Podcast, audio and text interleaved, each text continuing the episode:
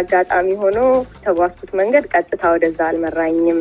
የግዴታ መስራት ነበረብኝ ከተመረቅኩኝ በኋላ እና አንዳንድ ጊዜ የምትፈልገውን ነገር እስከምትወድ ድረስ የማትፈልገውን ስራ መስራት አለብህ እስከዛ ለመድረስ እና በዛ መንገድ የተጓዝኩት ጥሩ ስራ ነበረ በጣም እሱም ለእኔ ብዙ ነገር ቀስሜበታለሁ።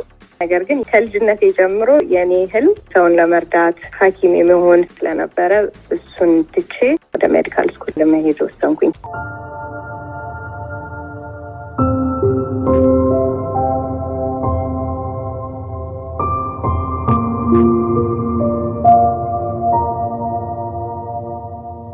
ለዓመታት ትሰራበት የነበረውን የኢንፎርሜሽን ቴክኖሎጂ ሙያዋን እርግፍ አድርጋ ትታ ሀ ብላ እንደ አዲስ ልታጠና ወደ ሕክምና ሳይንስ ትምህርት ቤት ያቀናችው ማቅናት ብቻም አይደል፣ በጠቅላላ ሐኪምነት ተመርቃ አሁን የውስጥ ደዌ ልዩ ሕክምና ጥናቷን በማጠናቀቅ ላይ ያለችው በቅምሻ ዝግጅት አስተዋውቀን ለዛሬ ቀጠሮ የያዝንላት ወጣት የህይወት መንገዷን መለስ ብላ በስርቆት ልታሳየን በተያዘላት ቀጠሮ ተመልሳለች።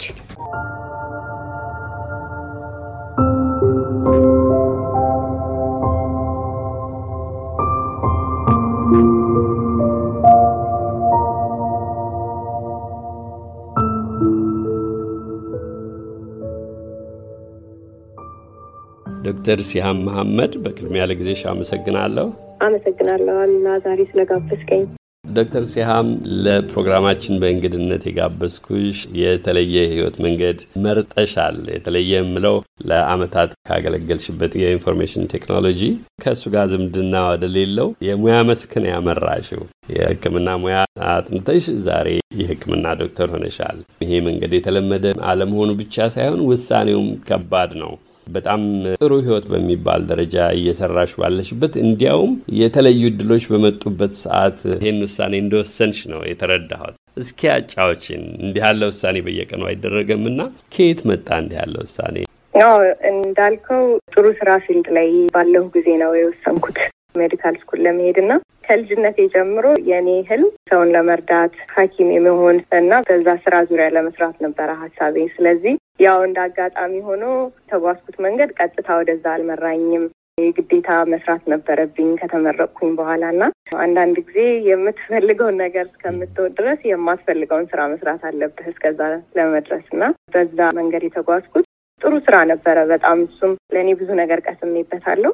ነገር ግን የእኔ የመጨረሻ ዓላማዬ ህልሜ ዶክተር ለመሆን ስለነበረ እሱን ትቼ ወደ medical school ለመሄድ ወሰንኩኝ። ይህ አሁን ያጫወትሽን በጣም ባልተለመደ በሚሰኝ መልኩ አዲስ የህይወት መንገድ የመጀመርን ያህል ወደ ሕክምና ሙያ የገባሽበትን ነው። ከዚያ ቀደም ብሎ ኢንፎርሜሽን ቴክኖሎጂ ባለሙያ በመሆን አምስት ዓመት እንዳገለገልሽ አጫውተሽናል። ነገር ግን ምንም እንኳን የልጅነት ህልምሽ ቢሆን ከባድ ውሳኔ አልነበረም? ከባድ ውሳኔ ነበረ። ምክንያቱም የዛን ጊዜ በቃ ጥሩ ስራ አግኝቼ ነበረ። ጥሩ ክፍያ ነበረው። lifestyle ኡ ጥሩ ነበረ። በቃ ሁሉም ሰው ያው ይሄ በቃ ጥሩ ነው ብሎ የሚያስበው አይነት ኑሮ አለ አይደለም የምትኖረው። ጓደኞችህም፣ ቤተሰብም ሁሉም ምቾት ያለው ሁኔታ ላይ ሆነ ከእንደገና እንደዚህ አይነት ውሳኔ ስትወስን የሆነ ወደኋላ የምትሄድ ይመስልሃል እና ከባድ ውሳኔ ነበረ። ግን ትክክለኛ ውሳኔ ሁል ጊዜ ቀላል አይደለም እና የዛን ጊዜ ለእኔ ትክክለኛ ውሳኔ መስሎ የታየኝ እሱ ነበረ። እንደውም የዛን ቀን የወሰንኩ ቀን ልክ manager ዬ ጠርታኝ office በቃ ደሞዝም raise እንሰጥሻለን፣ በዛ ላይ ደግሞ የሆነ ሌላ training ወስጄ promotion ይጠብቀኝ ነበረ በአጭር ጊዜ ውስጥ ማለት ነው እና office ውስጥ ቁጭ ብዬ አብሬው የምሰራው የሆነ ተለቅ ያለ ሰውዬ ነበረ። እንኳን ደስ ያለሽ ምናምን ሲለኝ ብዙም ደስታ አልነበረም እኔ ላይ እና ለምንድን ነው ያልተደሰትሽው ሲለኝ እኔ እንጃ በቃ more የሚመች አይነት ነገር ከተፈጠረልኝ የእኔን ህልም ብዬ የማስበውን እና የእውነት ማድረግ የምፈልገው ነገር more እያራቀኝ የሚመጣ መሰለኝ። ስለው የዛን ጊዜ እሱ Alan Watts የሚባል philosopher ሶስት ደቂቃ ቪዲዮ YouTube ላይ ላከልኝ እና ምንድን ነው የሚለው? if money was no object ገንዘብን equation ውስጥ ባናደርገው ገንዘብ ዋናው ጉዳይ ካልሆነ? አዎ ገንዘብ ዋናው ጉዳይ ካልሆነ ማድረግ የምትፈልገው መሆን የምትፈልገው ነገር ምንድን ነው ብሎ ያንን ከሀሳብህ አውጥተህ ከዛ really ምን መሆን እንደምትፈልግ ወይም ምን ማድረግ እንደምትፈልግ ራስህን ትጠይቀው። ለእኔ የዛን ቀን ብቻ ሳይሆን ሁልጊዜም መልሼ መላልሼ ራሴን ስጠይቅ ያንን ነበረ መሆን የምፈልገው እና የዛንኑ ቀን ቁጭ ብዬ እዛ apply ያደረግኩኝ medical school the same day እና በሁለት ሳምንት ውስጥ ለ interview ጠሩኝ። እና በጣም በአጭር ጊዜ ውስጥ ነው even የምኖርበት apartment lease ምናምን አላለቀም ነበር። እና ዝም ብዬ እሱን እንደሚሆን አድርጌ ዕቃዬን ለጓደኞች ለቤተሰብ ሰጥቼ ተነስቼ ሄድኩኝ ወደ ሌላ ሀገር ለ medical school attend ለማድረግ። አዎ። ሽሽት ያሽሉ ይመስላል። የገጠሙሽ በጣም የሚያማልሉት እድሎች ከዛ በሩቅ ታዩ ከነበረው ከዋናው ህልምሽ የሚያስቀሩ ስለሆኑ እነሱን በአስደሳች መልካም ዜናነታቸው መቀበሉን አልመረጥሽም። ይልቁንም እንዳደናቃፊ የሩቅ ህልምሽን እንደሚያስተጓጉል ፈተና ቆጥረሽ ጊዜ ሳታጠፊ ፈጥነሽ ትመኚው ወደ ነበረው ወደሚቀጥለው ምዕራፍ ተሻገርሽ። አዎ የተመቸ ነገር በተፈጠረልኝ ቁጥር more እንደሚያስረኝ እና ወደ ሌላ ነገር ለመቀየር እንደሚያከብደው ባወቅኩኝ ቁጥር በቃ ከዛ ለመሸሽ ነው የፈለግኩት። ምንም እንዲመቸኝ አልፈለግኩም። ምክንያቱም ምቾት አንዳንድ ጊዜ ጥሩ ነገር አይደለም። ከዛ እንዳልኩ በቃ ወዲያውን ወደዛ ለመሄድ ወሰንኩኝ። ይህ የተለመደ መንገድ አይደለም ብለናል።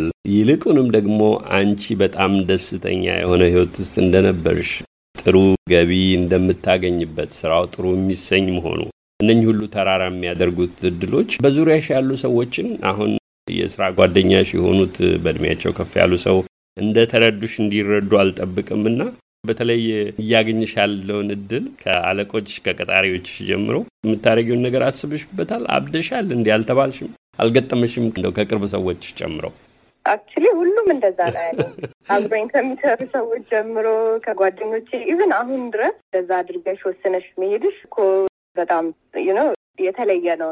እስካሁን ይገርመናል ይላሉ እንደዛ ማድረጌና ሁሉም የዛን ጊዜ እንደዛ ነው ኧረ ተይ እባክሽ አሁን እንደዚህ አይነት ጥሩ ስራ ትተሽ እንደዚህ አይነት ኑሮ ትተሽ እንዴት ነው እንደገና ተመልሰሽ ማታውቂው ሀገር ሄደሽ medical school ልሄድ የምትዪ እንደውም ለእኔ አሰቡ የዛን ጊዜ ምን ሆነልሻል የሆነ crisis ውስጥ ነሽ ወይ ያለሽው ብሎ ለእኔ አሰቡልኝ የዛን ጊዜ ነው። ግን እንደዛ ብዙ ጊዜም አልሰጠሁትም። ወዲያው ወስኜ አንድ ወር ከምናምን ጊዜ ውስጥ ነው ሁሉንም ነገር ጨራርሼ የሄድኩት። ግን የሁሉም ሰው መልስ እንደዛ ነበረ የዛን ጊዜ። ይሄማ ትክክል አይደለም፣ ተመልሰሽ ትመጫለሽ ምናምን ነው ያሉኝ ሁሉም። የምትኖሪ በዚህ የዩናይት ስቴትስ ነው፣ ግን ትምህርቱን ለመማር ወደ ሌላ አካባቢ ነው የሄድሽው። ሌላ ሀገር ስትይ ግዛት ነው ወይስ ሌላ ሀገር ተጉዘሽ? የአሜሪካን ዩኒቨርሲቲ ነው፣ ግን Antigua and Barbuda የሚባል island ነው እና ወደዛ ነው ሄጄ የተማርኩት American University of Antigua። ከዛ በኋላ የመጨረሻውን ሁለት አመቶች እዚህ ተመልሼ ነው ሆስፒታሎች ውስጥ የጨረስኩት clinical rotation። እነኚህ ደሴቶች ከተለያዩ የዩናይት ስቴትስ ግዛቶች ሰዎች ለረፍት ለመዝናናት የሚያዘወትሯቸውና ይበልጡን በዚያ የሚታወቁ አካባቢዎች ቢሆኑም ትምህርቱ እንደ መዝናናት ይሆናል ብዬ አልጠብቅም። የሕክምና ትምህርት ከባድ ነው፣ ብዙ ሰዓት ይፈልጋል። በዚያ ላይ ደግሞ ብዙም የቅርብሽ ሰዎች የሌሉበት ቦታ ነው የሄድሽው። ቢነስ የሚብዛም ረጅም ዓመት ሽበት ሀገር አገርሽ አድርገሸዋል። ቤተሰብ ጓደኛ ያፈራሸዋለ።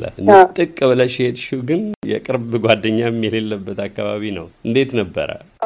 በጣም ከባድ ነበረ ወደዛ transition ለማድረግ ምክንያቱም እንዳልከው እዚህ የለመድከው ቤተሰብ፣ ጓደኛ፣ ሁሉንም ነገር ትተህ ምንም አይተኸው የማታውቀው አይነት አካባቢ ነው የምትሄደው እና challenging ነበረ ግን ያው ሰው ለመዝናናት የሚሄድበት ቦታ ብዙም ሄደህ እንደማትዝናና ትረዳለህ። እዛ ከደረስኩ በኋላ ለትምህርት ስትሄድ ብዙ ሰዓት የሚፈጅ ጥናት፣ በዛ ላይም ያው ተማሪ ስትሆን የተለየ ነው ኑሮ። እዛ ግን እዛ መሆኑ ራሱ በጣም ደስ ይል ነበረ። ጥሩ ልምድ ነው። የሆነ አዲስ ሀገር ሄደህ የሌላ ሰው ባህል፣ አኗኗር፣ ሁሉንም ነገር ማየት እሱ ራሱ ለእኔ ሌላ ጥሩ experience ነበረ።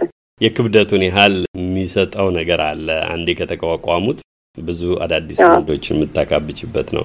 ዶክተር ሲያም እዚህ ሀገር ነው ኮሌጅ የተማርሽው? እዚህ ነበር ወይስ ኢትዮጵያ ነው? እዚህ ነው የተማርኩት። ልክ high school ልጨርስ አንድ አመት ሲቀረኝ ነበር ከኢትዮጵያ የመጣሁት እና high school አንድ አመት ሄጄ ከዛ በኋላ ኮሌጅ ሄድኩኝና even የዛን ጊዜ ኮሌጅ ስሄድ pre-medicine ኮርሶች ወስድ ነበርም።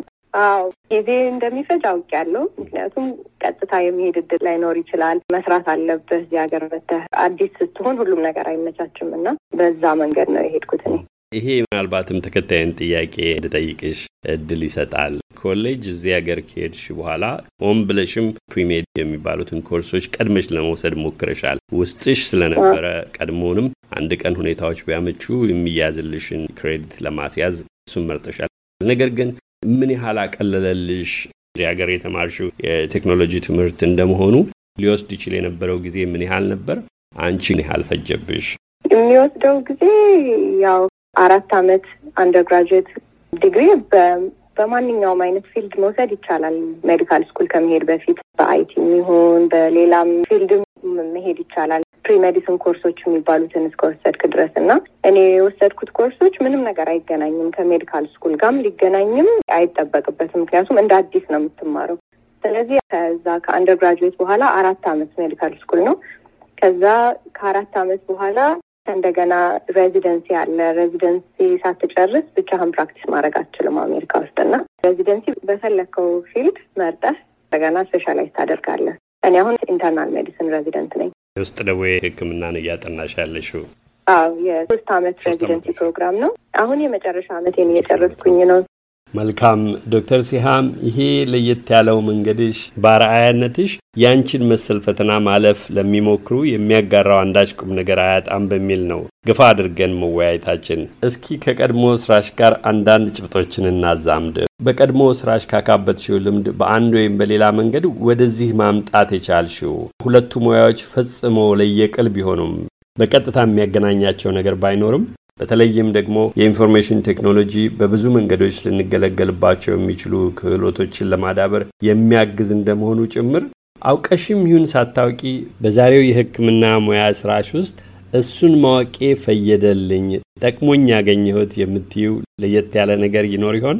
አዎ ቴክኖሎጂ የሰውን ሕይወት ያቀላል። ብዙ ነገር medical field የሚሆን ሁሉም field በቴክኖሎጂን በመጠቀም ነው ነገሮችን ለሰው ማቅለል ወይም ደግሞ human error በሰው ሊፈጠር የሚችል ስህተትን ይቀንስልናል እና ብዙ ጊዜ የምንጠቀማቸው medical record system አሁን ሁሉ ጊዜ እዚህ ሀገር ኦንላይን ነው፣ በወረቀት ምንም ነገር የለም እና የቴክኖሎጂው tie ብዙ ጊዜ ለበሽተኞች የሚጠቅም አይነት system መፍጠር ይቻላል እና እንደዚህ ይሄ ቢሆን ምክንያቱም በቴክኖሎጂ በኩል ያሉት ሰዎች በ medicine ያለው አመለካከት የላቸውም እና ይሄ ነገር በዚህ መንገድ ቢደረግ ወይም ደግሞ እንደዚህ አይነት ቁጥር እዚህ ጋር ሲሆን ለእኔ የሚያሳውቀኝ አይነት alarm system ቢኖር ወይም እንደዚህ ቢሆን ቶሎ ሰዎችን ለመርዳት ይቻላል ወይም ደግሞ ስህተትን ለመቀነስ ይጠቅማል ብለህ እንደዛ አይነት አመለካከት ይሰጥሃል እና እንደዛ አይነት feedback ደግሞ በ IT side ያሉት ሰዎችም appreciate ያደርጋሉ እንደዚህ አይነት feedback ስትሰጣቸው። ቴክኖሎጂ እያደገ የሕክምና ሳይንስም ይበልጡን በቴክኖሎጂ ላይ የሚመሰረትበት አይነት ጊዜ ውስጥ ነው የገባ ነው እና እንግዲህ እንዳንቺ ያለ የሁለቱንም ዓለም የሚያውቅ ሰው የቴክኖሎጂውንም የሕክምናውንም ዘርፎች ያጠና ሰው ምናልባትም መንገድ ቀያሽም ትሆኝ ይሆናል። እድሎች ሊሰጥሽ ይችላል። አዲስ ነገር የሚፈጠርበት ቦታ ላይ ፈጥኖ ይታይሻል። አንቺ እንዲህ አይነት ነገር ብንፈልግ ያው ጥያቄ ነው የሚቀድመው እና ጥያቄውን ለማንሳት ቅርብ ትመስያለሽ። definitely አሁን especially artificial intelligence አለ እና እሱም አሁን medical field ውስጥ የተጀመረ ነው። እሱን ለመጠቀም እንዳልኩህ እንደዚህ ወይም ከኛ በኋላ check እንዲያደርግ even ብዙ ነገር ምክንያቱም አሁን የዶክተር እጥረት health care ውስጥ ያሉ ሰዎች እጥረት አለ እና በእኛ የግዴታ የእኛን ጊዜ ሊፈጅ የማይገባ ነገር በዛ ለማቃለል ይቻላል ብዙ ነገር እና በጣም ብዙ potential አለው። ትንሽ background መኖሩም I think even አዲስ field ቢሆን ራሱ ወደዛ ነገሮችን በዛ አይን ለማየት ይጠቅማል። በፈተና አይን የምታዩ ከስራው ጠባይ ጋር የሚሄድ ለማለት ፈልጌ ነው። በሕክምና ሙያ ውስጥ ሽግግር ሂደትሽ ላይ እንደው እንደ ከባድ ሆኖ የገጠመሽ አለ? ቶሎ ፈጥኖ የሚታየው ረጅም ሰዓት ትሰራላችሁ። በተለይ በትምህርት ጊዜ ውስጥ 24 ሰዓት ያለማቋረጥ በህሩ አይደለም ከሚባለው ደረጃ ድረስ ነው በዚህ በዩናይት ስቴትስ ሕክምና ሙያ ውስጥ ያላችሁ ሰዎች የምትሰሩትና ለምን እንደሆነም ባይታወቅ ምንድን ነው እንደ ፈተና ነበረ ከለመድኩት ህይወት ከማውቀው በተለየ እንደ ትልቅ ፈተና የምታየው ምንድን ነው? ያው እንዳልከው ከትምህርቱ ጀምሮ በጣም ብዙ ጊዜ የሚፈጅ ነገር ነው። ከአንተ ብዙ ጥረት ይፈልጋል። በጣም ማጥናት አለብህ። ረጅም ሰዓት ታጠናለህ። ከዛ በኋላ clinic rotation ስትጀምረም residency ላይ ምንም አይቀንስም። የምትሰራው ሰዓትም እንደውም እየባሰ ነው የሚሄደው። እስከ ሰማንያ ሰዓት ድረስ በሳምንት እንሰራለን። ሀያ አራት ሰዓት እንሰራለን። ሌሊት እንሰራለን። anytime እንሰራለን እና እሱ እሱ ሁሉ ነገር ከባድ ነው። ፈተና አልለውም። ምክንያቱም እንዳልኩ እንደዚህ አይነት field ውስጥ መጥተህ ስትገባ የሆነ ውስጥ ፍላጎት ወይም አላማ ኖሮህ ነው የምትገባው። ምክንያቱም ከዛ የምታገኘው reward ያንን ሁሉ ነገር ያካክሳልና ብዙ ጊዜ ፈተና ብለህ የምታየው ይደክመሃል። በጣም አድካሚ ነው ስራው። ብዙ ሰዓት በእግርህ ትቆማለህ። ብዙ ሰዓት ትሰራለህ። ብዙ ማንበብ አለብህ እና constantly ይቀያየራል ብዙ ነገር እና ሁል ጊዜ ራስህን update ማድረግ አለብህ። ግን ከዛ የምታገኘው reward ያንን ሁሉ ስለሚያካክስ ፈተና ብለህ የምታስበው ነገር ሁሉ ልትቀ የስራው አንድ ባህሪ ነው እና ይሄ ፈተና ነው ብዬ ብዙም የማማርረው ነገር የለም።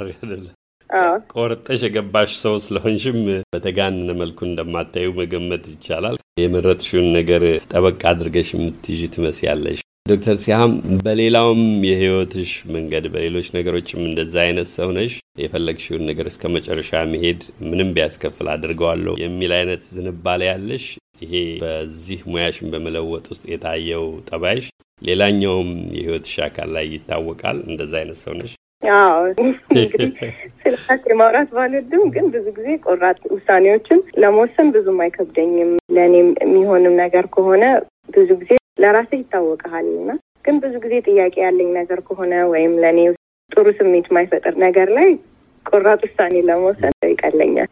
ቀደም ብለን የሚያመጣውን ለውጥ ጠቀስ ጠቀስ አድርገናል። ገና መጀመሪያ ያን ውሳኔ ስትወስኝ ፈጽሞ የተለየ ህይወት አቅጣጫ እንደምትከተይ ማሰብሽ አልቀረም። አዎ ፊት ለፊት የማይታይ ወይም ፈጥኖ የማይመጣልን ወይም ቢመጣም በትልቁ ዓላማሽ በመጠመድሽ ያላየሽው በህይወትሽ ያመጣው ለውጥ አለ። ህይወትሽን በአንድ ወይ በሌላ መንገድ ቤተሰባዊ ህይወት፣ የግል ህይወትሽ፣ የነበርሽበት ሁኔታ ሊሆን ይችላል ተጽዕኖ አሳድሮበታል የምትዩ ይሄ ውሳኔሽ? አዎ ይሄ ውሳኔ ተጽዕኖ ፈጥሯል።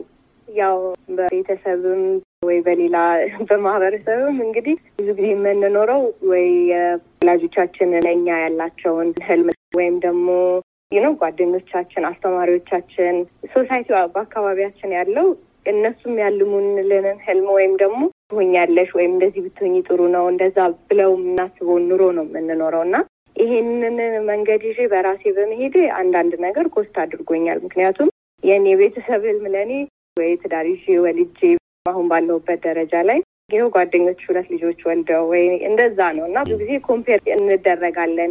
የራሳችንንም ህይወት ከሌላ ሰው ጋር compare እናደርጋለን። እና generally በተለመደ እና ተቀባይነት ያላቸው ብዙ ነገሮች አሉ። እና በዛ በዛ መንገድ ያው ያንን መንገድ አልተጓዝኩም በእነሱ ያለውን። እና በዛ መንገዱ affect አድርጎኛል። ግን ለእኔ ይሄ መንገድ ነው የእኔ መንገድ ብዬ የማስበው የእኔ ህልምም ይሄ መንገድ ነው እና ያንን እየተጓዝኩኝ ስለሆነ እኔ ደስተኛ ነኝ በጣም።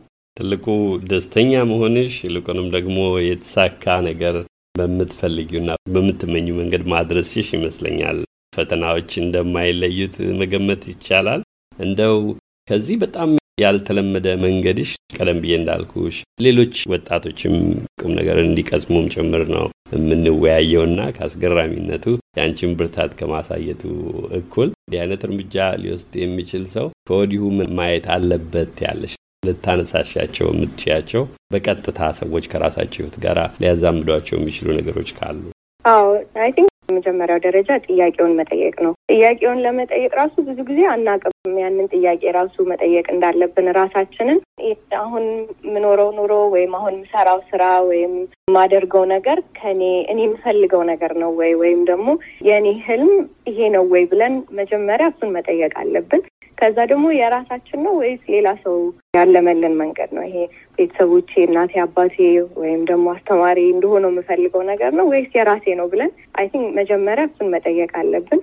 ሁለተኛ ደግሞ የፈለገ ከባድ መንገድ መስሎ ሊታየን ይችላል፣ ወይም ደግሞ ማይሆን መስሎ ሊታይ ይችላል። ነገር ግን ያንን መንገድ ይዞ ለሚሄድ ሰው መጨረሻ ላይ የሚገኘው reward ከዛ በጣም it's worth it ምክንያቱም ጊዜ ማለፉ አይቀርም እና የማንፈልገውን ነገር እየሰራን የማንፈልገው አይነት ህይወት ከምንኖር ጊዜ ፈጅቶም ይሁን ውጣ ውረድ አሳልፈንም ቢሆን ከዛ በኋላ ትንሽ ጊዜም ቢሆን ደስ የሚለን እና የምንፈልገውን እኛን fulfill የሚያደርግ የሆነ life መኖር ትልቅ ነገር ነው እና ያንን ጥያቄ መጠየቅ I think ጥያቄውን በመጠየቅ መጀመር እንችላለን። ማንኛውም ሰው even አንዳንድ ጊዜ ጠይቀን ያንን ጥያቄ አዎ በቃ ይህንን አሁን በጣም fulfill የሆነ የሚያደርግ አይነት ህይወት እየኖርኩኝ ነው፣ ይህንን ነው መስራት የምፈልገው ነው። everyday የምሰራው ነገር ለራሴም ለሰውም value አደርጋለሁ። everyday የማገኘው እድል በዛ እድል ደስተኛ ነኝ ብሎ ያንን መልስ ሊያገኝ ይችላል። ግን ይሄን ጥያቄ ስንጠይቅ ደግሞ no የእውነት እኮ really ማድረግ የምፈልገው ይሄንን ነው፣ ግን ይሄንን አሁን የምኖረው ኑሮ ሌላ አይነት ነው ብለንም ስናገኝ I think ያንን ጥያቄ ስንጀምር መንገዶች ይከፈቱልናል ወደምንፈልገው ለመሄድ መንገዶች ይከፈታሉ። ጥያቄ ጠይቁ ያግባባ ይመስለኛል። ዶክተር ሲሃም የምንፈልገውን ህይወት የምንመኘውን ለመኖር በማንፈልገውና በማንመኘው እስከ መቆየት ብለሻል። የአንቺ ሁኔታ ለየት ያለ እዚህ ዩናይት ስቴትስ መሆንሽንም ጨምሮ ከግምት አስገብቶ አንዳንዴ የትምህርት እድሉም የሌለበት የምንመጣበት ሀገር ብዙ ገዳቢ ነገሮች ያሉበት ማማረት የማይቻልበት እሱንም ከተገኘ እንደው ጥሩ ነው ተብሎ የሚኖርበት ሁኔታ አለና በዛ ሁኔታ ውስጥ ላሉትስ እንደው ማለት የምንችለው ነገር አለ ከመቋጨታችን በፊት እንዳንቺ የአንቺን ብቃት፣ ቆራጥነት ትክክለኛ ውሳኔ ነው ብሎ የምትፈልጊው ማወቅሽ ትልቅ ነገር ነው። እነኚህን ነገሮች ተከትሎ መሄድ ያስችልሻል። ነገር ግን በአንጻሩ ምን ይታይሻል? እነኚህ እድሎች በሌሉበት አንድ ቀን ይመጣል ብለው የሚፈልጉትን ነገር እስኪያገኙ ድረስ ባሉት ውስጥ ደስተኛ አለመሆንም ብቸኛ አማራጭ ነውና ስለ እሱስ ምን ትያለሽ? በእንደዚ አይነት አጋጣሚ ላይ ያው ሁላችንም የተለያየ አይነት ስኪል አለን፣ የተለያየ ፍላጎት ነው ያለን እና እንደዛ መሆኑ ጥሩ ነው። ምክንያቱም ሁላችንም ዶክተር ብንሆን ወይ ሁላችንም ዘፋኝ አርቲስት ብንሆን ለሌላ ነገር የሚሆን ሰው አይበቃም እና ሁላችንም I think የፈለገ ሀገር የሚሆን resource በሌለበትም ባለበትም ቦታ ቢሆን እንደውም የነገሮች አለመኖር solution ለመፍጠር እድል ነው እና ብዙ ጊዜ ባለንበት አጋጣሚ ወይም ባለንበት ቦታም ሆነን የሌላውን ሰው ወይም አካባቢያችን ያለውን ሰው ሕይወት የሚያሻሽል ማንኛውም አይነት ነገር ይሁን በዛ አመለካከት ካየ ነው ብዙ ጊዜ solution መፍጠርና የሰውን suffering የሚቀንስ ነገር መፍጠር I think ለማንኛውም ሰው fulfilling life ለመኖር ከዛ በኋላ የተሳካ ህይወት እኖራለሁ ወይም ደግሞ ውስጥህን የሚሞላ ውስጥህን የሚያስደስተው ኑሮ ለመኖር በአካባቢህ ባለው ነገር መፍጠር በምትችለው ነገር ወይም ደግሞ ባለው ሰው ባለው resource ተጠቅመህ anything የሰውን ህይወት ለማሻሻል እና የሰውን ችግር ለመቀነስ የሚደረግ ነገር ሁሉ I think በዛ መንገድ መሄድ ይቻላል። ይህንን exactly እዚህ እንደዚህ አይነት እድል ለሌለው ሰው ማለት ነው። ልዩ ብርታት ከታየበት ውሳኔሽ አድማጮቻችን ብዙ ቁም ነገሮችን የመቅሰም እድል ያገኙ ይመስለኛል። ወጋችን መቋጫ በውስጥ ደዌ ልዩ ሐኪምነት ልትመረቂ የቀሩት ወራት ናቸውና ጠቅላላ ሐኪምነት በኋላ የመረጥሽው የውስጥ ደዌ ልዩ ሐኪም መሆን ነው። ከሙያ ባሻገር ሕክምና ሙያ ውስጥ ከምታደርጊው ባሻገር በልማድ በዝንባሌም ሊሆን ይችላል። ወይም ደግሞ እንዲህ አይነት ነገሮች ላይ ብሰራ ከሙያዬ ባሻገር አስተዋጽኦ አድርጋለሁ የምትዩን ነገር የማውጠንጠን እድል ሰጥቶ ሲሆን በስራና በትምህርት በጣም የተጠመድሽ እንደነበርሽ ይገባኛል። ነገር ግን እንዳንቺ ያለ ለየት ያለ ምርጫ ሲወሰድ ደግሞ አብሮ ሌላ ሀሳብም የሚመጣበት እድል አለና ማሰቡ እድል ከነበረሽ ዛሬ የምታጋሪን ከሆነ? ያው ለእኔ medical field ውስጥ መሆንና ከሰዎች ጋር በየቀኑ በማሳልፈው ጊዜ በጣም ብዙ በመድኃኒት የማይፈቱ ችግሮች የሰው ችግሮች አሉ። ህመሞች በራሳችን በህመም መልክ በሌላ symptom የሚታዩ ግን ከኑሯችን ጋር ወይም ደግሞ በፊት ካለፍንባቸው ነገሮች እና ችግሮች የተነሱ ለሰው ልጅ ህመም የሆኑ ብዙ ነገሮች አሉ እና የእኔ interest specially ከሴቶች ጋር ምክንያቱም ሴቶች ለጉዳት ቅርብ ናቸው በእኔ አመለካከት እና ከሴቶች ጋር በቅርብ ብሰራ ደስ ይለኛል። ይሄ መድኃኒት ለሌላቸው በሽታ ችግሮች ምንም ይሄ ነው ተብሎ በምንም አይነት በኢሜጂንግም በብለድ ወርክም ምንም ነገር የማታገኘው ግን still ለእነሱ የእውነት የሆነ ህመም ያላቸው ሴቶች አሉ። የሆድ ህመም፣ የጡንቻ pain፣ እንደዛ ራስ ምታት፣ እንደዚህ አይነት ችግሮች አሉ እና እንደዚህ እንደዚህ አይነት ችግሮች የሚገናኙት medical problem የለም ይሄ ነው ብለህ የምታገኘው ነገር የለም እና እነዚህ ነገሮች ካሉን ከራሳችን ከኑሯችን የማንፈልገው አይነት ኑሮ እየኖርን ከሆነ ከእንደዛ አይነት ነገሮች ጋር ስለሚገናኙ ብዙ ጊዜ እንደዚህ አይነት ነገሮችን በመነጋገር እንድንፈታቸው እንደዛ አይነት መድረክ ለሴቶች ብፈጥር ወይም ደግሞ በዚህ ዙሪያ ብሰራ ደስ ይለኛል። ግን አሁን እንዳልከው still በጣም ያለኝ ነው ለእኔ እንደዚህ በዛ ዙሪያ ላይ special interest አለኝ። የሚገርም ሀሳብ ነው ያለሽ። በቀጥታ ከሕክምና ሙያሽ ያየሽው በተጨባጭ ግን በምናውቀው በተለምዶ ሕክምና ብቻ ሊፈቱ የማይችሉ ችግሮችን መርዳት ትልቅ ነገር ነው። ተስፋ አደርጋለሁ ያለው ውጥረት የበዛበት ህይወትሽ ቀለል ሲል ሁኔታዎች አመቺ በሚሆኑበት ጊዜ ልትጀምሪው ልታደርጊው ምቺ ይመስለኛል። ዶክተር ሲያም መሐመድ ለየት ያለ የህይወት መንገድን በተመለከተ ከልምድሽ ለማጋራት በፕሮግራማችን በመገኘትሽ አመሰግናለሁ። ሌላ ሙያሽንም የህይወት መንገዶችንም የሚመለከቱ ውይይቶች ላይ መልሼ ያገኝሻለሁ። ለአሁኑ ጊዜ ይስጥልኝ። በጣም ነው የማመሰግነው። አመሰግናለሁ ለጊዜ